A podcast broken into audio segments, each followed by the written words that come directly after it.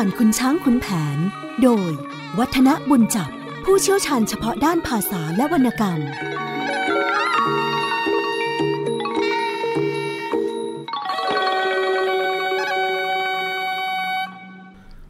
สวัสดีครับทุกผู้ฟังครับ ช่วงเวลาของเรื่องเล่าขานผ่านขุนช้างขุนแผน ก็กลับมาพบกับท่านผู้ฟังอีกครั้งหนึ่งนะครับ ผมวัฒนบุญจับก็มารับหน้าที่ เล่าขานสาระดีๆ จากวรรณคดีสำคัญของชาติเล่มนี้ให้ท่านผู้ฟังได้ฟังกัน วันนี้ก็ขึ้นสู่ตอนขุนแผนบอกกล่าวนะครับ ซึ่งลำดับที่อยู่ในฉบับหอพระสมุดนั้นก็เป็นตอนที่ 14 ซึ่งเนื้อความนั้นเปิดตอนบอกว่า จะกล่าวถึงขุนแผนแสนสนิท เรื่องฤทธิ์ข้าศึกนึกสยอง สมสู่อยู่ด้วยเจ้าลาวทอง หลวงสองคืนข้ามเวลามา เที่ยงคืนตื่นขึ้นอยู่ในห้อง พระจันทร์ส่องแสงสว่างกระจ่างล่า สงัดเงียบผู้คนไม่พูจา วิเวกเสียงสกุณาสนอไพร เรไรริ่งร้องระงมง่ำ เย็นฉ่ำน้ำค้างกระเซ็นใส พระพายพัดรวยรื่นชื่นหรือไทย ใจคิดหวนถึงวันทองน้อง เอ๊ะ กูดูนี่ประมาทจริง ควรหรือทิ้งเมียรักไว้ห่างห้อง เมื่อวันถึงหึงกันกับลาวทองขุนหมองมากอยู่ในวันนั้นไอ้ขุนช้างสร้างหอรออยู่แล้ว สำน้องแก้วเคืองขุนหุนหัน ทิ้งช้า น่าจะสมอารมณ์มัน คิดคิดก็ยิ่งพรั่นหรือไทยนัก ในเนื้อความมันก็บอกชัดเจนนะครับว่าฝากขุนแผนนั้น อยู่กับเจ้าลาวทองแค่พ้นสองคืน พอตื่นขึ้นมาในคืนหนึ่งตอนดึก เห็นพระจันทร์ส่องแสงสว่างกระจ่างล่าผู้คนเงียบสงัด ได้ยินแต่เสียงนกร้องอยู่ในป่า ทั้งริ่งเรไรร้องระงม น้ำค้างพรมตกดังเปาะแปะเปาะแปะประพายก็พัดเอากลิ่นดอกไม้ป่ามาดินดิน ใจก็หวนคิดถึงแม่วันทองน้องน้อยที่สุพรรณบุรี แล้วก็รำพึงกับตัวเองบอกเอ๊ไอเรานี่ประมาทหรือเปล่าเนี่ย ควรหรือที่จะทิ้งเมียรักเอาไว้ห่างตัว เมื่อวันที่เกิดการหึงกันกับลาวทอง ไอตัวเราก็ขุนหมองใจอยู่ ไอเจ้าฝั่งขุนช้างหรือ มันก็สร้างเรือนหอเอาไว้รอรัก ซ้ำไปพิมพ์น้อยเราก็เคืองแค้นเรา ขืนช้าไป น่าจะเสียทีแก่ไอ้ขุนช้างเป็นเสียแน่แท้เลยทีเดียวล่ะนะครับ ขุนแผนยิ่งคิดก็ยิ่งประวันใจ เอออดิจาเอ้ยเกิดมามีแต่มารคอยไปจนเสียร่ำไป เรียกกันว่ากับแม่วันทองนี่ห่างกันไม่ได้เลยนะมันคอยจะจริงรักหักสวาดอยู่เรื่อย เหมือนกับแก้วหลุดจากมือ ไอ้โจรก็จะคอยชิง ป่านชนีวันทองน้องพี่จะเป็นราคีเสียแล้วก็ไม่รู้เนาะว่าไปแล้วเขาบอกว่า เนื้อตกถึงเสือ มีหรือเสือมันจะปล่อยไว้ คงจะขย้ำกินเป็นอาหารอันโอชาของมันซะแล้ว นี่ก็สองวันแล้ว จะเป็นยังไงก็ไม่รู้ยิ่งคิดก็ยิ่งวิตก ยิ่งคิดก็ยิ่งแค้น ก็เลยคิดบอกว่าไม่ได้การละ พรุ่งนี้เห็นที่จะต้องไปสุพรรณกลางคืนมรืนก็คงจะรู้ แล้วก็จะสะกดเข้าไปดูให้ถึงที่นอนทีเดียว ถ้าหากว่าวันทองน้องอยู่กับไอ้ขุนช้าง เอาเถอะคอยดูฝีมือกันแล้วกัน กูจะฟันคอให้ขาดทั้งสองคนเลยทีเดียว ทั้งอีสีประจันแม่ยายทรยศ รวมทั้งอีนางเทพทอง กูจะไม่ปล่อยให้มันลอยชายอยู่ได้ กูจะทำให้มันสมน้ำหน้าอีหมาหางอ อีสายกับอียายกลอยกูก็จะจัดการซะด้วย เออคิดพลางผักเพยหน้าต่างดู เห็นแสงทองรูปรูพ่อไก่คัน รีบลุกออกมาล้างหน้าพลันรุ่งแจ้งแสงตะวัน ขึ้นทันได้จึงร้องเรียกเปล่าไพรทั้งไทยลาว แกล้งกล่าวเนื้อความหาชาไม่ เร่งรัดจัดกันเร็วเร็วไวข่าวสารใส่ไทย สักสี่มือ เตรียมม้าครบขากันทุกคน ทั้งอาวุธของตนที่เคยถือ เลือกคัดแต่ที่มีฝีมือจำเพาะเจาะชื่อ 20 คน กูจะไปตระเวนถึงปลายด่าน จะละเลยราชการไม่เป็นผล เองเคยไปทับได้อับจน ได้พวกเองตามก้นกูไว้ใจ ว่าแล้วก็กลับเข้าในห้อง สั่งนางลาวทองพิสมัย พี่จะไปเที่ยวตระเวนท่านเกณฑ์ไว้ พี่ไปไม่นานจะกลับมา แล้วจัดแจงแต่งตัวขาดเครื่อง ถือดาบอย่างเยื้องจากเคหางพวกไพรพร้อมพรังทั้งอาชา ต่างคนขึ้นมาด้วยทันใด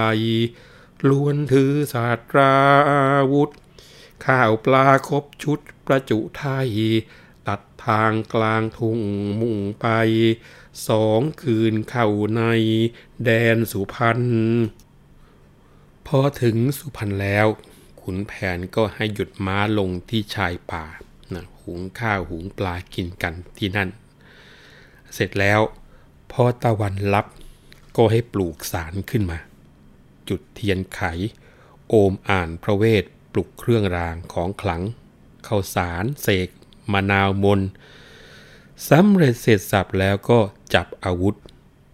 พอได้เลิกบน ขุนแผนก็กระโดดขึ้นหลังม้า บ่าวไพรก็ตามกันไปเป็นพรวดเลยทีเดียว การเดินทางนั้นมาถึงบ้านสีประจันประมาณสองยามนะยามหนึ่งก็สามชั่วโมง ยามแรกก็สามทุ่มสองยามก็คือเที่ยงคืนนะครับ ดาวกลาดเกลื่อนพระเวหา ขุนแผนลงจากหลังม้าแล้วก็หยิบข้าวสารเสกซัดไปซัดไปเพื่อที่จะขับพระภูมิเจ้าที่ แล้วก็บรรดาพรายที่ประจำรักษาบ้านออกไปให้หมด แล้วก็ขึ้นไปรอบนหอขุนช้าง จุดเทียนติดเอาไว้ที่เสาแรก เอามีดหมอตำเข้าที่ปลายเสาที่แตกออกเป็นสี่แฉก สะดอดดานบานหน้าต่าง แล้วก็ซัดเข้าสารใส่กระดูกผีไป ผู้คนบนเรือนที่มีอยู่มากมายก็ง่วงโงกงุบงับ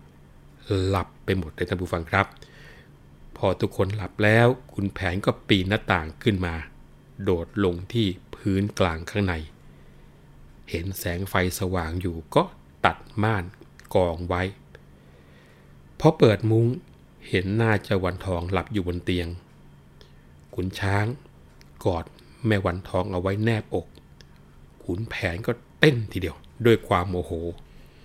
ก้าวขึ้นบนเตียงเคียงข้าง พลักมาให้ห่างจะดูหน้า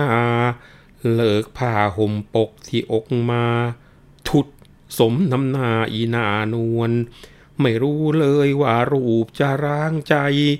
ดังจะกลืนกินได้ด้วยงามทวน งามนมสมจริตกระบิดกระบวน ควรเลี้ยงน้อยหรือที่รูปทรงมึงงามแต่รูปจูบไม่หอม อีหน้ามอมก้นหม้ออีคอหง ถีบตกจากเตียงเคียงกันลง ให้มันคงชีวิตไป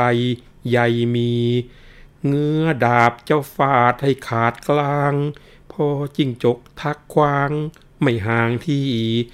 เงือดงดอดใจไม่ขาตี เคราะดีแล้วมึงจะรอดตัว หาไม่ที่ไหนพรุ่งนี้เช้า หัวจะขาดอยู่เปล่าทั้งสองห่วง มึงกล้าทำได้ มึงไม่กลัว จะต้องให้รู้ตัวในวันนี้ จึงชักเอาเชือกได้ที่สายม่าน ถึงงดไว้ไม่พลานให้เป็นผี จะทำให้สมน้ำหน้าอีกาลี เชือกเส้นนี้และจะเล่นมึง ถีบเข้าให้ชิดติดกัน เชือกกระสันพันเข้าให้นอนขึง ผูกเป็นเปลาะเปลาะชะเนาะตรึง ปลายเชือกโยนถึงบนหลังคา เอาผ้าคลุมหุ้มไว้ให้เหมือนผี ทุดอีอับปรีสมน้ำหน้า จวนใกล้รุ่งสางสว่างตา ลงจากเคหาด้วยทันใดพอขุนแผนลงจากเรือนนะครับ ก็ถอดมีดหมอออกจากเสา แล้วก็เรียกบ่าวไพร่ให้มัดคบจุดพร้อมกัน แล้วก็แก้สะกดคนในบ้านให้ตื่นขึ้นมาพร้อมๆกัน แล้วขุนแผนก็เอาดาบตีฝา พลางให้บ่าวร้องเรียกวันทองว่าอยู่ไหนอยู่ไหนอยู่ไหนนะใครอยู่ข้างในบ้าง ช่วยเข็นบันไดรับพ่อขุนแผนหน่อยนะภาพตรงนี้ชัดเจนทีเดียวครับว่า เรือนไทยสมัยก่อนเนี่ยพอเวลาเขาเข้าหลับเข้านอนแล้วเขาชักบันไดขึ้นไว้บนบ้าน คนที่เรียกว่าไม่ได้ขึ้นไปก่อนที่ชักบันได ถ้าจะขึ้นเรือนก็ต้องมีการร้องเรียกให้เจ้าของบ้านหรือว่าคนที่อยู่บนบ้านนั้น ทอดบันไดลงมา ไม่งั้นขึ้นไม่ได้นะคือเรือนไทยสมัยก่อนเนี่ยท่านผู้ฟังครับ เขาจะไม่ได้มีการสร้างรั้วรอบขอบชิดไม่ได้สร้างกำแพงเหมือนทุกวันนี้ เพราะว่ามีความเรียกว่าอยู่ในระบบระเบียบของการปกครองเหมือนกัน บ้านใด ที่มีการทำรั้วรอบขอบชิด ก็จะมีนัยยะหนึ่งว่ามีการซ่องสูงกำลังคน ซึ่งก็เหมือนกับว่าคิดคดหรือว่าคิดไม่ซื่อต่อผู้ที่เป็นนายบ้านนายเมืองกันอยู่ ดังนั้นคนไทยนั้นการสร้างเรือนสมัยก่อนเขาจะไม่สร้างรั้วกัน ถ้าจะมีการทำรั้วก็มักจะใช้วิธีอิงอิงให้เป็นประหนึ่งรั้ว และที่นิยมทำกันมากก็คือปลูกไม้ไผ่รอบบ้าน แล้วก็เปิดช่องเอาไว้ เป็นช่องใดช่องหนึ่งเพื่อที่จะคุมว่าใครเข้าใครออกตรงช่องนั้นกัน แล้วไผ่ที่ปลูกก็มักจะเป็นไผ่ที่มีกอใหญ่หนา รวมทั้งมีหนามแหลมด้วยนะครับ เพื่อที่จะกันคนไม่ให้เดินฝ่าเจ้ากอไผ่นี้เข้ามา นี่ก็คุณก็ต้องบอกว่า เมื่อทำการผูกทั้งพ่อขุนช้าง แล้วก็ไม่วันทองเข้าไว้ด้วยกัน แล้วก็ทำการเรียกว่า เอาผ้าคลุมจนกระทั่งดูเหมือนผี เสร็จแล้วตัวเองก็ลงจากเรือนมาทำว่าจะมาตรวจราชการนะแล้วก็วันนี้จะมาหาขุนช้าง ยังไงยังไงก็ช่วยต้อนรับกันหน่อย สายทองพอได้ยินเสียงเรียกของคุณแผนก็จำได้ ออกขับคล้ายขับคลา ก็ประหลาดใจนัก ลุกออกไปเห็นคนขี่ม้ามามากมาย ทั้งฟืนไฟคบไตก็สว่างจ้าทีเดียว สายทองนี่ใจหายวาบทีเดียว ค่อยๆแอบฝาดู ดูไปดูมาก็จำได้ว่าอ๋อที่แท้ก็พ่อพลายแก้วที่ตอนนี้เป็นขุนแผนไปแล้ว พอเห็นเป็นขุนแผนก็ตกใจแทบจะไม่ได้สติ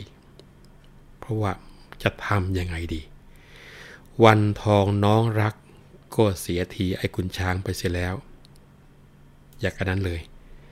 จำว่าตัวเองจะลงไปพูดเจรจาทัดทานต้านหน้าเอาไว้ก่อน พอที่จะให้พ่อคุณแผนได้คลายโมโห คิดอย่างนั้นแล้ว ก็มาเปิดประตู เปิดไปเห็นคุณแผนหน้าบึ้งทีเดียวทำทีเป็นโกรธอยู่ไม่ใช่น้อย พอเห็นอย่างนี้ใจคอก็ยิ่งไม่ดีมือไม้สั่นนี่ถ้าหากว่าพรวดพลาดเอาดาบฟันกันขึ้นมาแล้วก็ สายทองบอกว่าฉันตายแน่ๆทีเดียว แต่ไม่เป็นไร ยังไงก็ทำใจดีสู้เสือไว้ก่อนนะครั้นแล้วก็เข็นบันไดลงไปตรงหน้าคุณแผน แล้วก็ร้องไห้ฟูมฝ่ายน้ำตา แล้วก็ว่าไปบอกว่าอนิชาหมอมพรายเอ้ย ไม่นึกเลยว่าพ่อเนี่ยจะมาละวันทองเสียง่าย ๆ รู้ไหมวันนั้นนะวันทองคิดจะผูกคอตายเลยนะ พ่อนี่ช่างไม่เสียดายไม่ดูแลเลย บัดเนี้ยวันทองก็น้อยใจ ก็ไม่มีเหลือแล้วตอนนี้ หัวใจหัวจิต แม่สีประจันก็ทำหักหารขืนให้ขุนช้างหัวล้านเอาไปครองเป็นเมียซะแล้ว วันทองพยายามจะสู้จะป้องกันอย่างไรก็หาทานได้ไม่ ฉันจะไปบอกหม่อมก็ไม่ได้ เพราะว่าทางมันไกลเหลือเกิน นี่เสียตัวไปสักสองวันเห็นจะได้แล้วละ่ะพอคุณแผนได้ฟังสายทองว่าก็ยิ่งเดือดดานเป็นหนักหนา ชี้หน้าสายทองบอกว่า สายทอง แกไม่ต้องมาพูดนะข้าเข้าใจเล่โขนทุกอย่าง ไอ้ที่ข้าต้องมาเสียเมียไปครั้งนี้ มันก็ไม่ใช่อะไรหรอก หากแต่เพราะข้าเนี่ย ไร้ทรัพย์อับปัญญา ไม่มีจะเอามาให้แม่ยาย ก็เลยชิงลูกสาวไปยกให้ไอ้ขุนช้างหัวล้าน ใช่สิ ไอ้คุณช้างน่ะมันมั่งมันมี คุณแม่ยายถึงได้ประเคนทุกสิ่งทุกอย่างที่หมายใจว่าจะเอามารับ แต่มาพบก็ชั่วช้าสามานซะแล้ว ถ้าอย่างนี้ก็คงจะรักใคร่ แต่เมื่อสันดานไพร่เน่าแล้ว จะเอาไปทำไม จะใส่ตะกร้าล้างน้ำมันก็ไม่มีเกลือซะแล้ว แล้วคุณแผนก็หันมาพูดกับลาวทองเฉพาะเลยบอกว่าจะว่าไปยายถึงวันทอง ถึงตัวเจ้าเองก็เถอะนะ นานไปก็คงจะไม่เหลือน้องสาว ขาดแคลนเจ้าก็แทนไปได้ เพราะน้ำเนื้อน้ำใจมันเหมือนเหมือนกัน ทั้งเข้านอกออกในเคยใช้เคยสอยข้ากลัวว่าจะบ่อยเสียจันทมีว่า เออ เสียแรงหลงรักหลงใคร่เคยได้สัญญากันไว้ก็กลายกลับมาเป็นอย่างนี้ ดีเหมือนกัน อยากจะดูหน้าอีพวกสอพลอสักหน่อยครั้นจะคิดฟ้องก็ป่วยการขายขี้หน้าเขาฟันมันเสียให้หมดทั้งบ้านดีไหมเนี่ย ทั้งอีกคนขอด้วย มันที่จะสมน้ำหน้า ถึงตัวเจ้าเองก็เถอะสายทองเอ้ย คงจะคบหาสมาคมกับมัน เห็นท่าไม่ดี จึงวิ่งลงมาแก้หน้าเอาไว้อย่างนี้ใช่ไหมล่ะ พอถูกขุนแผนว่าอย่างนี้เข้า สายทองก็ร้องบอกว่าอูแม่เอ้ยอย่าพูดเปล่าๆไม่เข้าหูหน่อยเลย เหมือนปลาในคลอง มองดูเสียก่อนว่าตัวไหนเน่า ตัวไหนไม่เน่า จะมาเดียวคลุมไปอย่างนี้เนี่ย มันไม่ชอบนะ นี่ก็ชวนสว่างแล้ว ขอเชิญขึ้นบนเรือนเถอะว่าแล้วสายทองก็รีบเข้าไปบอกสีประจันคุณแม่ขาเร็วเถอะค่ะ ขุนแผนมาอยู่ข้างล่าง กลางบ้านมีคนมากันเยอะแยะ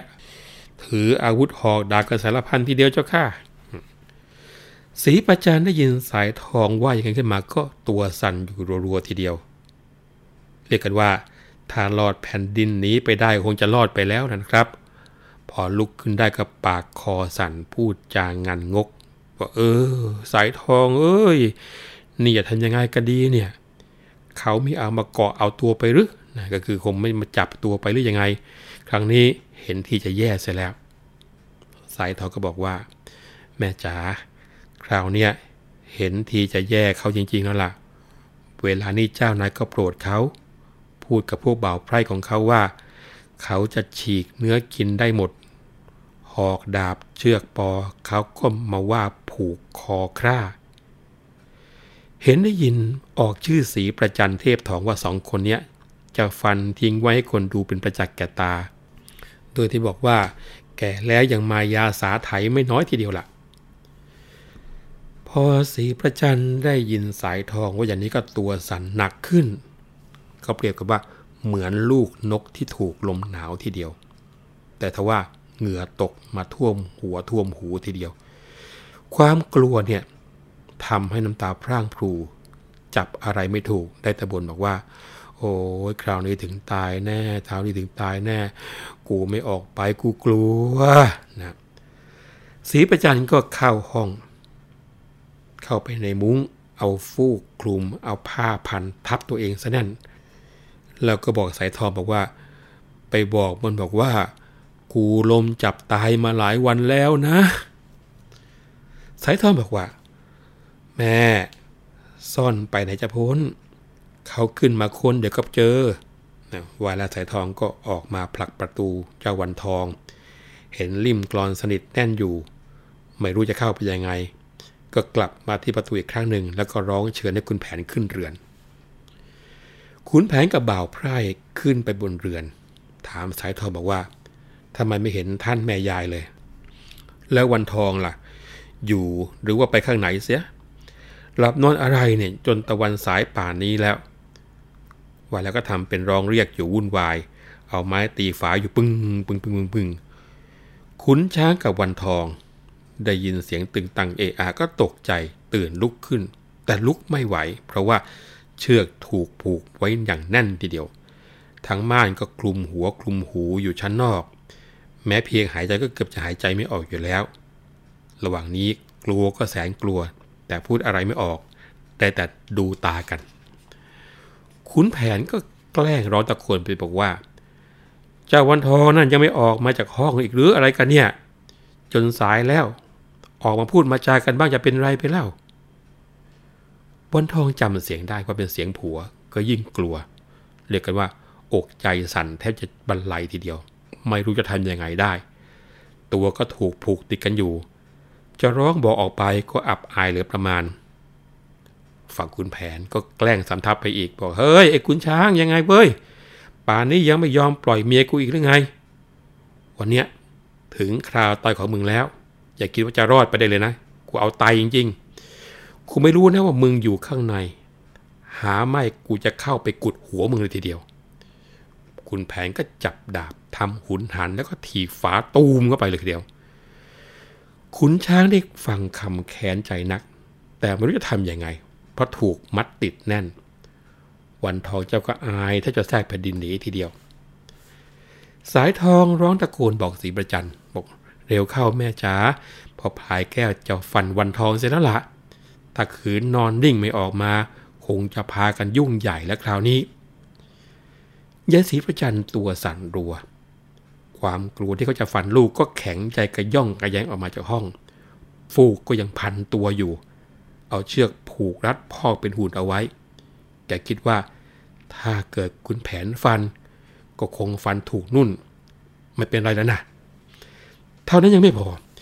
แกยังเอาผ้ามาพับเข้าห้าชั้น โพกหัวที่ใหญ่จนไม่เห็นหูเห็นตา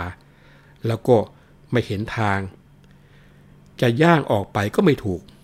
ไม่รู้จะไปทางไหนดี ก็ไปสะดุดเข้าหกขเมนร้องเรียกสายทองลั่นทีเดียวร้องสายทองโอ้ยสายทองมาช่วยกูด้วยนะสายทองพอได้ยินก็วิ่งไปแลวเห็นอะไรก็ไม่รู้ครับ ใหญ่โตมู่ทู่กลิ้งอยู่กลางพื้น มองไป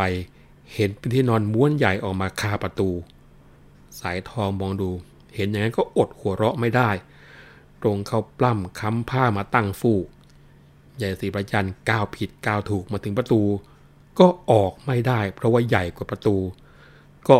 ดันตัวเองออกมา พอหลุดออกมาได้ก็ล้มจ้ำโครมลงไปทีเดียว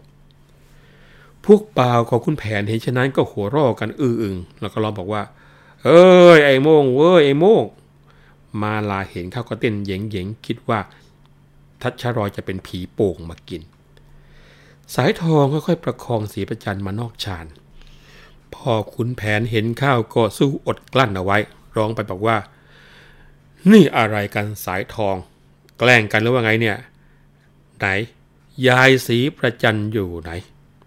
ไม่เห็นตัวเลย นี่ถ้าขืนชาอยู่ จะฆ่าเสียทั้งเป็นไม่ไว้ทั้งนั้นนะ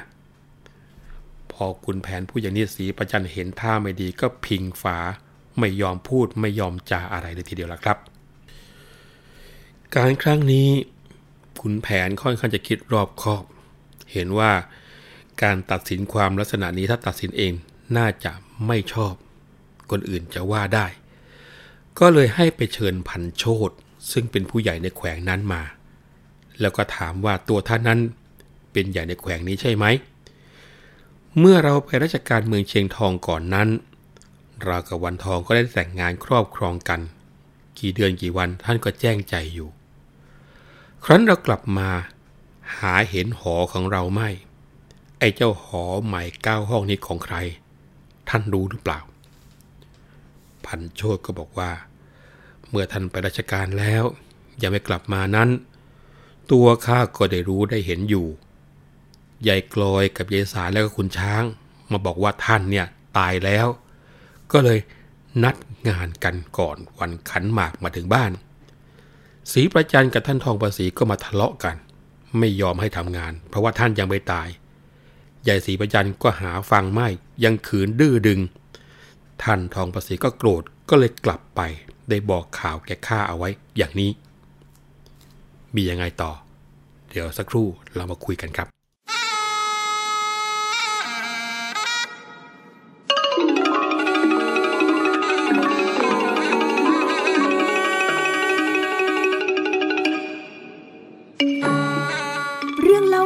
ผ่านคุณช้างคุณแผน โดย วัฒนบุญจับ ผู้เชี่ยวชาญเฉพาะด้านภาษาและวรรณกรรม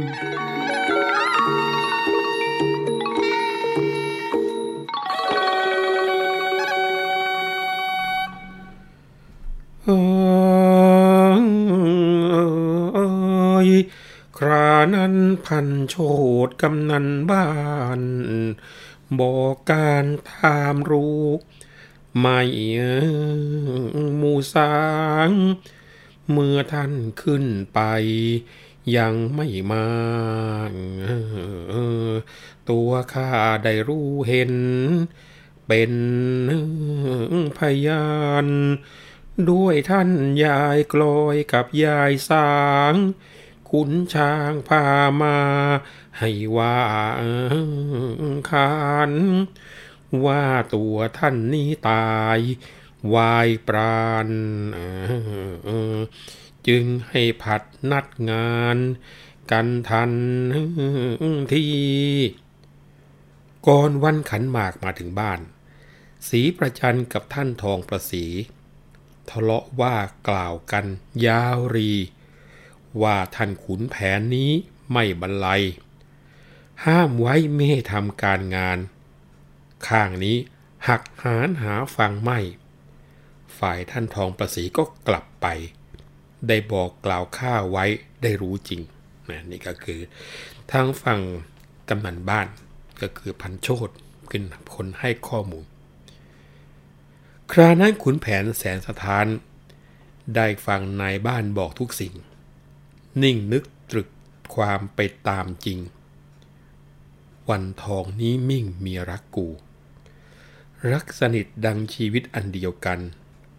มันแกล้งบั่นอาลัยให้พลัดคู่ ขุนช้างเขี้ยวเข็นเป็นศัตรู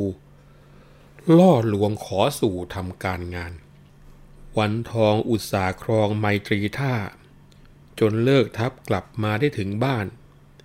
มาเกิดเข็นเป็นเหตุเพศพาน หักหานให้เสียไมตรีมิตร เพราะกูเองเด็ดด่วนหวนหัน บุกบั่นถือโทษเอาเป็นผิด จึงเสียใจยอมให้ขุนช้างชิด คิดรือหนึ่งเล่าจะเอาไป แต่ก็หวนสงสัยน้ำใจนาง เมื่อขุนช้างสู่สมเข้าชมได้ เป็นกินน้ำเห็นปลิงทุกสิ่งไป จะคืนรักเข้ากระไรให้รำคาญ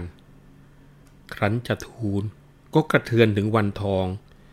สงสารน้องจะขายหน้าอยู่คาสารได้เสียตัวชั่วผิดเพราะคนพาลถ้าให้ทานเห็นจะเป็นประโยชน์ไป คิดรือหนึ่งเล่าก็น้อยหน้า มันทำได้ดังหาที่เกรงไม่ จองหองในเงินทองมันคล่องใจ ละไว้ก็จะยิงยิ่งย่ำยี แต่เพียงนี้ เห็นไม่ทำอะไรได้ ยืดไปมันจะเล่นกูป่นปี้จำจะขู่เสียให้รู้ว่าชั่วดี คิดแล้วจึงมีซึ่งวาจา ตัวท่านพันโชตเป็นผู้ใหญ่ เร่งไปหาตัวมาต่อว่า ทั้งยายเทพทองผู้มารดายายกลอยยายสาให้พร้อมกันพันโชตพอได้ฟังคำสั่งนั้น ก็ให้ในสอนรีบไป ในสอนไม่ช้าเลยครับ รีบออกจากบ้านมาถึงบ้านเทพทองก็ตรงเข้าไปยายเทพทองเห็นข้าวก็ร้องถามไปบอกว่า เออ มาถึงบ้านข้ามีธุระอะไรหรือ กินหมากก่อนสิว่าแล้วก็เสือกเคี่ยนหมากไปให้กินในสอนก็บอกว่า นี่นะคุณยาย รู้ไหมตอนนี้เกิดเรื่องวุ่นวายขึ้นแล้วล่ะ ความใหญ่เหมือนกับไฟไหม้แผ่นดินเลยทีเดียว เทพทองก็ตกใจร้องบอกว่า เอ๊ถ้าอย่างนั้นดูจะไม่เป็นการแล้ว หาพระขอมาไว้ในสอนบอกว่า ไม่ใช่ไฟหรอกยาย ฉันเทียบให้ฟังเฉยๆว่าเหมือนกับไฟไหม้แต่ว่ายายเทียบทองก็ยังพูดต่อบอกว่า โอ้ยผู้ร้ายปนสิบหนก็หาเหมือนไฟไหม้หนหนึ่งเออ ในสอนมีเรื่องอะไรก็ว่ามา อย่าช้าร่ำไรอยู่เลยยายสอนก็บอกว่า จะมีเรื่องอะไรสิอีกเล่าก็เรื่องไม่วันทองนะสิ เวลานี้เนี่ยผัวของเขามาที่บ้าน เขาเป็นคนโปรดปรานของพระเจ้าอยู่หัวนะตอนเนี้ยตั้งยศตั้งศักดิ์ให้เป็นถึงคุณแผนแสนสถาน มีบ่าวไพร่ตั้งพัน ตอนเนี้ยมาขู่เข็นพันโชดกำนันบ้านอยู่ เห็นว่าจะจับตัวไปในเมืองทูลพระพันปีให้ค่ายฟันกันเลยทีเดียวละ่ะ พันโชดแกเดือดร้อน แกก็เลยให้ข้ามาตามยายไป รวมทั้งยายกลอยยายสายด้วยไม่ละเว้นเลย ซึ่งไอตัวของคุณช้างกับวันทองเวลานี้เขามัดเอาไว้อยู่ที่นู่นเรียบร้อยหมดแล้วละยายเทพทองกำลังตำหมาก พอได้ยินข่าวอย่างนั้นก็ตกใจทิ้งสากผลุง ร้องบอกว่า ตายโหงแล้วเขาเนี่ยทำยังไงกันเนี่ยพ่อข้าไวละกรรมเอ้ยกรรมอะไรทำยังไงดี จะแก้ไขถ้อยคำก็ทำอะไรไม่ถูก พอเกิดมา ก็ทำแต่นาแต่สวนปลูกเผือกปลูกมันรดน้ำพรวนดิน น้อยนี่จะตายหาแล้วเกิดมาค้าความนี่ก็เพราะไอ้ขุนช้าง มันไม่ฟังแม่ว่า อียายสายกับยายกลอยก็เสือกไปขอให้เขา ดีไม่ดีเขาจะเอาเชือกล่ามเป็นวัววัด เฮ้ย อีสายกับอีกลอยมึงรู้หรือเปล่าว่าไอ้ขุนช้างมันก่อเหตุแล้ว ขุนแผนน่ะจับมัน แล้วมันก็กลับซัดมาหากูกับมึงข่าวเนี้ย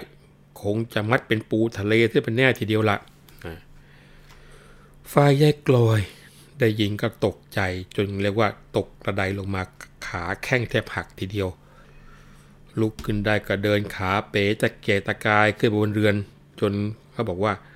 นมยานสองข้างฟัดกันไปฟัดกันมา ฝ่ายยายสายเดินไม่ดูทาง พลัดตกร่องกระดานหน้าบูด กว่าจะชักขาขึ้นได้ก็ เรียกว่าแทบแย่ เทพทองเห็นเข้าก็ร้องถามแบบว่า เฮ้ย มันเป็นอะไรกันนะยายสายก็บ่นอูอีอูอียายเทพทองก็บอกมัวช้าอยู่ รีบไปกันเถอะนะเฮ้ยช่วยกว่าผ้าห่มปกนมยาน รีบไปให้การเถิดเวยสูงข้าไทยตามหลังมาพรั่งพรู แลดูหน้ากัน งกงันมา ยิ่งเดินยิ่งใกล้ใจยิ่งพรัน เทพทองผินพัน หันมาว่า เจ้าสอนเอ่ยเอ็นดูกูเถิดราข้าไม่ไปแล้ว อีพอคุณ พ่อช่วยผ่อนปลนและบนบาน อย่าให้เกิดรำคาญขึ้นว้าวุ่น เงินทองให้เจ้าพ่อเอาบุญ บอกว่าแม่ออขุนมันไปไกล อบพยพครอบครัวตัวก็หนี ผู้คนก็หามีที่เรือนไม่ ทั้งยายกลอยยายสายพากันไป ช่วยแกให้รอดตัว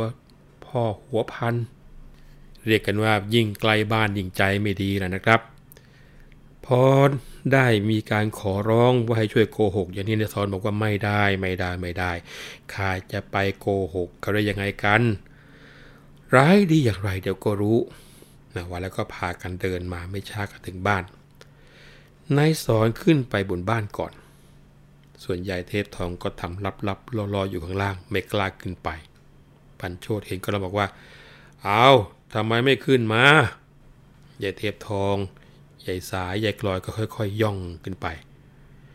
คุ้นแผนถือดาบไว้ แล้วก็ยืนขึ้น ลองถามไปว่า ใครมายายเทพทองพอได้ยินเสียงอย่างนั้นก็ตกใจหงายหลังตกกระไดตึงลงมาเลยทีเดียวยายสายยายกลอยก็ตกตามลงไปด้วย เรียกกันว่าบันไดคล่อมคอลุกไม่ได้ คนเห็นก็หัวรอกันอึงไปทีเดียว เทพทองก็ร้องบอกว่า ข้าจะมาให้การเหตุใดมาใส่คาประจานกันเล่านะถอยความอะไรข้าก็ไม่เคยรู้เรื่องนี้นะนะนี่ก็เรียกว่าตกใจนะครับนึกว่าเขามาล็อกคอใส่คือคาเรียบร้อยแล้ว ต่อเมื่อเงยหน้าขึ้นจึงรู้ว่ามันไม่ใช่คือคาประจานอะไรหรอก มันคือบันไดทับนะทั้งสามก็ค่อยๆลุกขึ้นมา เนื้อตัวเนี่ยป่นปี้ แล้วก็ช่วยกันจับบันไดใส่นอกชานนางเทพทองขึ้นไปก่อนยายสายยายกลอยก็ตามหลัง พอดีได้ยินเสียงตุ๊กแกร้อง นึกว่าใครเรียก นางเทพทองก็ร้องฉันเองฉันเองฉันเองฉันเองนี่กำลังเรียกว่าคุมสติไม่อยู่เลยทีเดียว ได้ยินเสียงตุ๊กแกก็รู้ว่าคนเรียกนะครับไอ้ความที่งกงันงกเงื่อนเดินไม่ดูอะไร หัวก็ไปโดนประตูเขาดังโป๊กทีเดียว ซ้ำกรอนที่ประตูก็โขกเขาอีก คนที่เห็นก็หัวเราะกันฮาคลืนอีกเที่ยวหนึ่ง เรียกกันว่ากว่าจะมาถึงหอนั่งได้ก็เรียนเอาหัวโนหัวบวมไปตามๆกัน พอทั้งหมดเห็นคุณแผนเข้ายายเทพทองก็ตกใจ เลี่ยงไปข้างฝา แต่ที่ไหนได้ ไปพบฟูกที่สีประจันพันอยู่ ท่านผู้ฟังคงนึกภาพออกนะครับ ก็ร้องว่าตายแล้ว กูมาพบผีเขาอีกแล้ว ระหว่างร้องก็ลุกขึ้นไปด้วยนะครับ ลุกไปก็โดนฟูก โดนฟูกปุ๊บสีประจันก็ล้มผางลง ร้องขอโทษให้ลั่นทีเดียว แล้วก็รีบออกมาจากฟูก มาทำหน้าปอหลออยู่คุณแผนเห็นหน้าสีประจันก็เขื่องนักร้องถามไปบอกว่า นี่เนี่ยท่านแม่ของวันทอง เดิมเนี่ย เราให้คนมาสู่ขอท่าน ท่านก็ยกลูกสาวของท่านให้เรา มื่อเราจากไปเชียงทอง หอของเราก็ยังอยู่เป็นสำคัญ ทั้งเมียของเราแม่วันทอง หรือว่าเราก็ได้ฝากเอาไว้ หรือว่าได้หย่าร้างอย่างนั้นหรือยังไง ถึงยกลูกสาวไปให้ขุนช้างเนี่ย ตั้งข้อรังเกียจเดียดฉันประการใดก็ว่ามา หรือว่าตัวของข้าน้อยเนี่ย มันไม่ได้มีเงินมีทอง อับจนไม่เหมือนไอ้ขุนช้างหน้ามนหัวล้านคนนั้น ทำอย่างนี้มันใช้ไม่ได้ชาชาหอเก่าเอาไปถวายวัด หอใหม่ใส่เข้าแทนอย่างนี้ ดูท่าทางมันต้องฆ่าเสียให้สมน้ำใจที่มันชั่วช้าเสียแล้วมั้งยายศรีประจันได้ยินคุณแผนถาม ปากนี่แห้ง พูดอะไรไม่ออก ทั้งกลัว ทั้งทุกข์ ทั้งร้อน ดูลุกลี้ลุกหล่นก้นกระแทกฟาก ปากก็ยังประงับประงับ ประงับถอนใจใหญ่ พลางครางฮือฮือฮือเหมือนผีเข้า มือนั้นเล่า ก็เอามาขยี้หน้าน้ำตาตก น้ำมูกก็ไหลเลอะเปรอะเปื้อนเหมือนลูกนกชกหัวตัวเอง สักครู่ใหญ่ก็ค่อยบอกว่า เดิมทีนั่นน่ะยายกลอยกับยายสายมาบอกว่าพ่อตาย เอากระดูกใส่หม้อใหม่มาเป็นพยานเเดสายยายกลอยก็มาขอเจ้าวันทองไปให้กับเจ้าขุนช้าง เพราะกลัวว่าถ้าไม่ให้หลวงท่านจะเก็บเอาไปเป็นเป็นไม้หลวง ไอ้ฉันก็คิดว่าหวงแหนไว้ไม่ได้เลยต่อไปจะเสียการก็เลยตกลงให้ไป วันทองมันก็ร้องไห้น้ำตาเป็นเผาเต่าทุกวัน ถึงสิบห้าคืนถึงได้เข้าหอ เรียกกันว่าเพิ่งจะพลัดเข้าหอไปได้สองวันเท่านั้น เออ คิดดูมันก็ไม่ทันจะศึกทันรออะไรหรอกนะพ่อนะ พ่ออย่ามาคิดเดียดฉันเลย เอาคืนไปเถอะ ฉันไม่หวงฉันไม่ห้ามแล้วนะยายกลอยกับยายสาย พอฟังยาสีประจันซัดมาเช่นนั้น ก็เถียงกันไปบอกว่า เอ๊ยายแกจะมาว่าข้าฝ่ายเดียวได้ยังไงเนี่ย นางเทพทองมาบอกกับฉันว่าพลายแก้วเนี่ยไปเชียงทองถูกเราแทงตายเสียที่กลางป่า แล้วก็วานให้ฉันเนี่ยมาสู่ขอ ฉันก็มา เขาสอนว่ายังไงฉันก็ว่าไปอย่างนั้นไงจะพาโลเอาแต่ฉันอย่างเดียวล่ะยายเทพทองพอได้ยินก็ตีอกผางทีเดียว เอ้ย เรื่องนี้ฉันเองไม่รู้ ไอ้ขุนช้างโหร้านมันบอกฉันอย่างนั้น ฉันจะไปรู้เหรอว่าจริงหรือมันเท็จ นึกว่าไอ้ลูกจันไรจะพูดจริง ฉันก็สมสารมา จนใจจริง ๆ ขอโทษทีเถอะนะนะต่างคนก็ต่างซัดกันไปซัดกันมา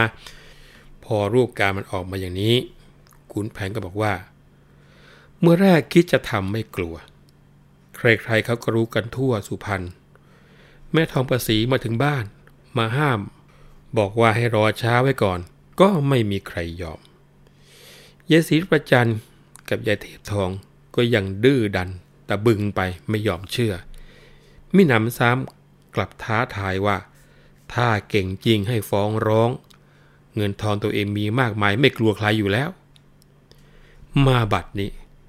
กลับมาขอโทษ มันจะถูกได้ยังไง ถ้าปล่อยไว้ให้เรื่องมันเงียบหายไป พวกยายแก่แม่ปลาร้าเหล่านี้ก็จะได้ใจ ไม่จะตายก็นอนตาไม่หลับ จะต้องทำให้หนำใจซะบ้าง วันแล้วคุณแผนก็ตะโกนเรียกคุณช้างบอกว่า เฮ้ยไอ้คุณช้างมาอยู่ที่ไหน เป็นมุดหัวยังไงออกมาสิ ถ้าขืนอวดดีกูจะฆ่าเสียเนี่ย ถ้ายอมรับผิดคิดกลัวไม่แน่ กูจะคิดว่าเป็นเพื่อนกันแล้วกัน พอได้ยินบอกว่า ถ้าหากว่ายอมรับผิดแล้ว จะคิดกลับไปเป็นเพื่อนเหมือนเดิม สีประจันกระเทพทอกล้อมแบบว่า โอ้ยทำไมนะมัวมุดหัวอยู่ไม่ออกมาสักทีไอชาติชั่วหัวควันน้อยเนี่ยทำเป็นสนุกใจนอนเล่นอยู่ได้ กูเจ็บใจนัก ทางฝั่งของคุณช้าง ก็ไม่รู้จะออกมายังไง ก็ร้องขานรับออกมาเสียงอ่อยๆ บอกว่าค่ะคุณแม่ ฉันจะออกไปได้ยังไงล่ะครับผูกฉันไว้เสียแน่นอย่างนี้เนี่ยนะสีประจันดันประตูแล้วก็ร้องบอกว่า นอนร้องอยู่ได้ไอชาชั่ว มันถือว่ามันอยู่ข้างในมันถึงไม่กลัว เอาแม่เทพทองจิกหัวมันออกมา สีประจันกับเทพทองสองเท่าก็ช่วยกันดันประตู เห็นสายกรอนแน่นหนาอยู่ก็ช่วยกันดันเป็นการใหญ่ ระหว่างด้านๆอยู่ขุนแผนก็เป่ามนสะเดาะไป กรอนประตูก็เปิดออก สีประจักับเทพทอง ไม่ได้ระวังตัวกำลังดันๆอยู่เต็มที่ก็เลยทลารี่เข้าไปหกล้มจมไปตรงขุนช้างกับวันทองนอนอยู่ ก็ร้องว้าย ใครเอาผีเจ๊กคงมาเข้าไปในห้องเนี่ยนะ ขุนช้างร้องบอกว่าผีเจ๊กผีแปะที่ไหนกับแม่ คุณแม่ช่วยแก้สักที สีประจันเทพทองลงมองดู อดสู้เป็นจะตายให้คายหน้า หลับนอนนี่กระไรไม่ลืมตา ให้ขโมยแก่ผ้าเอาเชือกพัน ช่วยได้มีดหมากกระชากเถือง บาดเนื้อเขาแล้วกระมังนั่น แม่ผัว แม่ยายวุ่นวายครัน ช่วยกันตัดเชือกชักสาวมา สีประจันหยิบผ้าให้ลูกสาว มันทำเฉาใจหายกูขายหน้า แล้วบอกขุนช้างพลันไม่ทันช้า ขุนแผนเขามาว่าวุ่นวาย เขาจะไปกราบทูลให้เข็นฆ่า พ่อแม่จะพากันฉิบหาย ทรัพย์สินจะกระจัดพลัดพราย เมื่อกี้ออพลายก็พูดจา ว่าถ้าดีจะคิดว่ามิตรกัน ถ้าเองดึงดันเขาจะฆ่า เองจงออกไปไหว้วันทา พูดจาขอโทษให้โกรธคลาย จะถืออะไรกับเท่านั้น โอนอ่อนผ่อนพันให้ความหาย เขาก็ได้เมียใหม่ไว้แนบกาย เห็นจะไม่เสียดายวันทองนัก เพื่อนมา จะว่าให้เป็นที ว่าเรานี้ทำการหารหักง้อไปเห็นจะไม่กระไรนัก เอ็งอย่าพักย้อนยอกเร่งออกไป ขุนแผนพอเห็นยายเทพทอง หายไปเงียบทีเดียวก็ร้องเตือนไปบอกว่า เป็นอะไรล่ะ ไม่ออกมาพูดจากัน หรือว่าจะให้ข้าเข้าไปห้ามหันก็ว่ามา เทพทองพอได้ยินคำก็ทำตาลุก สีประจันกลัวจัดแล้วก็ร้องบอกว่าโธ่ไอ้ขุนช้างไอ้ห้าร้อยละลาย ยังทำตาปริบๆอยู่ได้ มึงจะพูดกับเขายังไงก็ว่าไปไอ้ชิบหายเอ้ย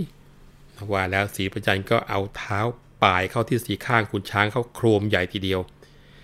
เทพทองด่าผสมไอ้หัวบาง ไปสิ มึงจะไปนั่งทำอะไรขุนช้างได้ยินทั้งแม่ยายทั้งแม่ตัวสับเอาจนเรียกว่า หัวเนี่ยเกลี้ยงไม่มีขนเช่นนั้น ก็ทำหัวโคลงไปโคลงมา เทพทองเดือดจนทนไม่ไหวก็ชกซ้ำผ่าผ่อนไม่นุ่ง นั่งเฉยอยู่อย่างนั้นแหละครั้นเห็นทั้งแม่ยายทั้งแม่ตัวเอง ระดมเล่นงาน ก็ทนไม่ไหว ขุนช้างก็แหกฝามอง แล้วก็ว่าวันทองออกไปกับพี่นะ ถึงแม้ว่าเขาจะโกรธ แต่แม่ออกไปด้วยเนี่ย เขาคงจะไม่ฆ่าเราหรอกอ้วันทองว่ามึงอย่าพักว่า ถึงพระอินทร์ลงมาหาไปไม่ยิ่งฆ่าฟันเสียนี่กูดีใจ อันกูจะออกไป อย่าสงกาคุณช้างว่าแม่ไม่ออกไป พี่จะออกไปใหญ่ ให้เขาคาไปตายไกลเจ้าไม่เข้ายา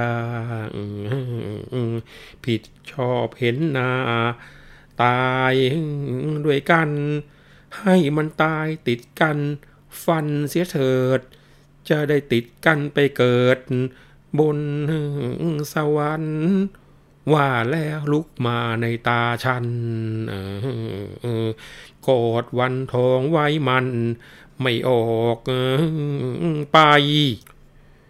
เทพทองสีประจันตัวสันงก ทุดไอกระยาจกมึงทำได้ ไม่นุ่งผ้าเสียมั่งไอจังไร แกเอาไม้แผ่นผางเข้ากลางตัว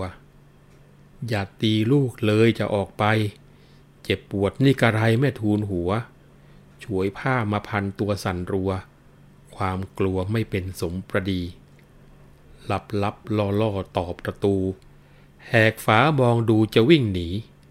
ปลายปีนขึ้นฝาตาขวางรี สีประจันช่วยตีอย่าปีนไป เทพทองร้องด่าไอ้หน้ากากช่วยตีนหนึ่งลากลงมาได้ ขุนช้างผ้าหลุดฉุดชายไว้ช่วยเอาตะเกียงได้ทูลหัวมา ยกสองมือง่าถึงหน้าผาก เชิญพ่อกินหมากพ่อพลายขา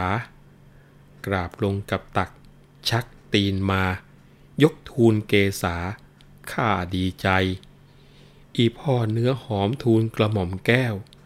เขาว่าพ่อตายแล้วกลับมาได้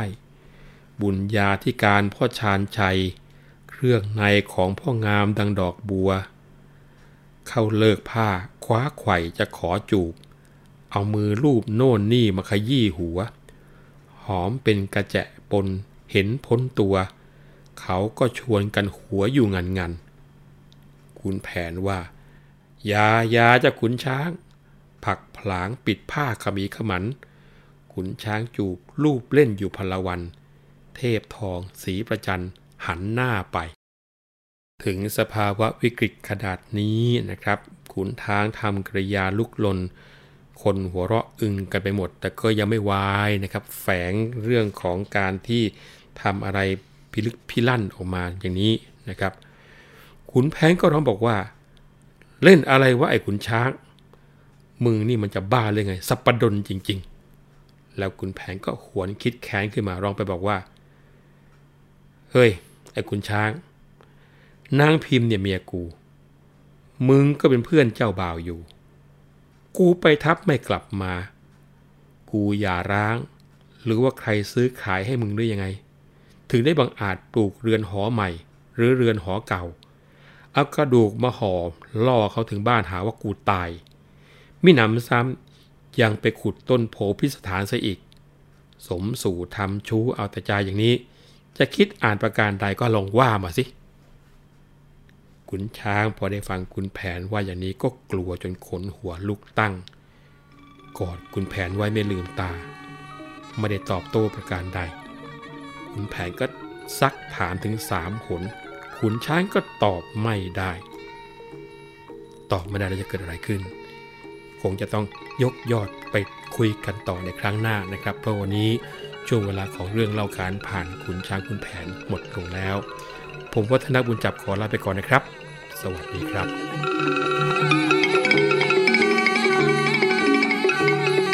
เรื่องเล่าขานผ่านคุณช้างคุณแผน โดย วัฒนบุญจับผู้เชี่ยวชาญเฉพาะด้านภาษาและวรรณกรรม